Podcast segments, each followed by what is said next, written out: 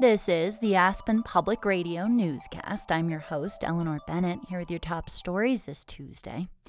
Aspen's city councilors got an update last night about how Pitkin County is doing when it comes to providing services to unhoused people in the area.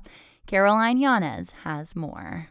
Pitkin County partners with nonprofits like Recovery Resources to provide withdrawal management services for substance use, as well as temporary overnight shelter and access to showers, laundry, and long-term case management. Lindsay Mache is the director of human services for the county. She says there's a real need for supportive housing for chronically homeless people. There's nowhere for those people to go right now. So there's a big um, there's a big push around finding that solution somewhere in this valley.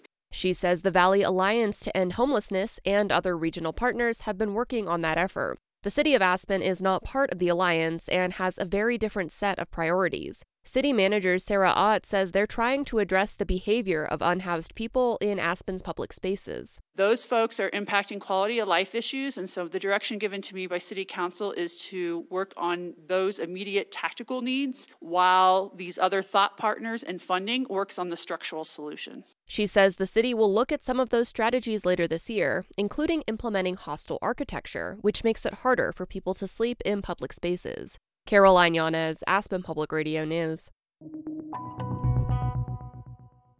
A judge has dismissed former Aspen Times editor Andrew Travers' lawsuit against the paper. But as the Aspen Daily News reports, Travers plans to file an amended complaint this week. The longtime local journalist filed the suit in early October, claiming that the Aspen Times and its parent companies wrongfully fired him. He was let go in June twenty twenty-two, shortly after he accepted a promotion to the role of editor. His firing came after he greenlit several columns about the controversial one A property purchase by a Soviet-born billionaire. A district court judge dismissed Travers' claims earlier this month, saying that the promises his former employer is alleged to have broken were not specific enough to be legally enforceable. Colorado is an at-will state, and the judge says Travers' account of his termination was not enough to strip his employer's legal right to fire him at any time. Travers told the Daily News that he remains dedicated to holding his former employer accountable. His attorney says they've beefed up their allegations with more specificity and plan to file an amended complaint by Thursday. The Aspen Times' publisher and its parent company's group publisher declined the Daily News' request for comment. A new Denver-based reproductive rights organization is partnering with local residents to support a ballot initiative that would protect abortion access in Colorado. They'll be collecting signatures at the Pitkin County Library this afternoon and evening. A coalition called Coloradans for Protecting Reproductive Freedom is backing Proposition eighty-nine. It would amend the state constitution to prohibit state and local governments from infringing on the right to an abortion.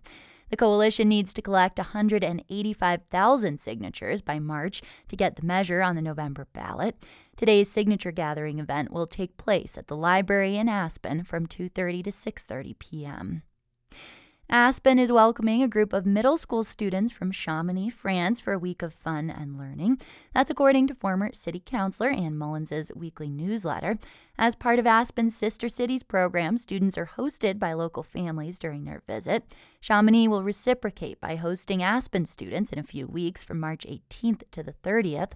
Aspen's other sister cities include Bariloche, Argentina, and Shimokapu, Japan. The Aspen School District is now accepting applications welcoming out-of-district students for next school year. The details and application are available on the district's website. District officials say anyone who's considering changing schools and joining the Aspen educational community should apply now. In local arts and culture news, three alumni of the Aspen Music Festival and School will play an unusual combination of music at Harris Hall this Thursday. The program features two violinists, Simon Porter and Blake Pouliot, as well as a pianist, Shin Yi Huang. They'll mostly be playing classical music, including some works by film composers, but they've also included a couple of pop songs, the Eagles' Hotel California and Burt Bacharach's Say a Little Prayer. Porter says that the program was inspired by the creative community in California that they're a part of. And while the songs look different on paper, none of these exist in a vacuum. They have this, you know, great placefulness. All of them reflect sort of just the many facets of a state that we really, really adore.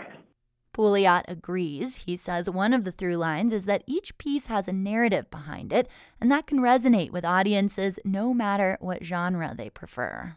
I think people are really desperate and really hungry to connect with people in an earnest way. And I think for Simone and I, this program means a lot to us, and we feel it personally. And I think that's what people really appreciate the most.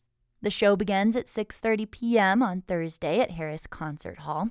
Tickets are available through the Aspen Music Festival. In other arts news, local artist Nika Myers helped design a new Nordic hat and headband to raise funds for the Aspen Valley Ski and Snowboard Club. One of Myers' watercolor and ink paintings is featured on the apparel along with the A V S C logo. The painting is titled "The Sun Will Always Rise," and it depicts a winter landscape dotted with snowflakes and aspen leaves. Myers says it was inspired by a winter sunrise during a backcountry ski tour in the Rockies. She and A V S C partnered with the Vermont-based outdoor clothing brand Skida to create the hats and headbands. You can check them out on A V S C's website. The club's annual Nordic Ski and Bonfire event is also coming up Saturday night, and it's already sold out. The course at the Aspen Nordic Center will be lit up for the event, but organizers recommend bringing a headlamp. The dinner to support A V S C will be provided by the Honey Butter Diner in Carbondale. In statewide news, a backcountry skier was caught and killed in an avalanche in the Anthracite Range near Cresta Butte Sunday. The Colorado Avalanche Information Center says the slide happened in an area known as the Playground, east of Ohio Peak. According to the center's preliminary report, the skier's friends were able to find and dig him out, but he died from injuries sustained in the avalanche. State avalanche forecasters plan to visit the site and release a comprehensive report later this week. Cresta Butte News reports that the young man from Gunnison was an experienced backcountry skier. The Gunnison County coroner confirmed the man was thirty-six-year-old resident Eric Friesen. The fatality is the second avalanche death in Colorado this season. Last month, a sixty-seven-year-old backcountry snowboarder died after he was caught in an avalanche in the Waterfall Creek area south of Telluride. Eleven people were killed in avalanches last winter in Colorado.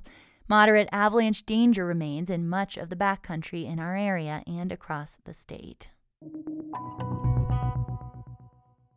And in regional news, the winter season got off to a weak start in our region, but federal officials say recent winter storms have helped strengthen some snowpacks. The Mountain West News Bureau's Kayla Bradle has more. Most of Nevada has an above-normal snowpack. One area that doesn't is the Sierra Nevada Mountains near Reno and Lake Tahoe. It has less than two-thirds of its historical median snow levels for this time of year. That's despite being hit recently by an atmospheric river, a long region in the atmosphere that transports water. Jeff Anderson is a hydrologist with the U S Department of Agriculture. He measures snowpack in northern Nevada. Those atmospheric river storms are what we need in this area to develop a, a, a really robust snowpack. So we've had one this year. Probably need four more to have close to normal snowpack for April. Federal data shows parts of southern Idaho and northern New Mexico have snowpacks well above normal, and so does most of Utah. Snowpack levels across Colorado are all close to normal, and most of Wyoming's are below normal. For the Mountain West News Bureau, I'm Caleb Radel. The Aspen Public Radio newscast is produced by our news team, which includes Hallie Zander, Caroline Yanez, Kaya Williams, and me, your host, Eleanor Bennett. You can listen to the show every weekday morning on our website or wherever you get your podcasts. Thanks for listening, and see you next time.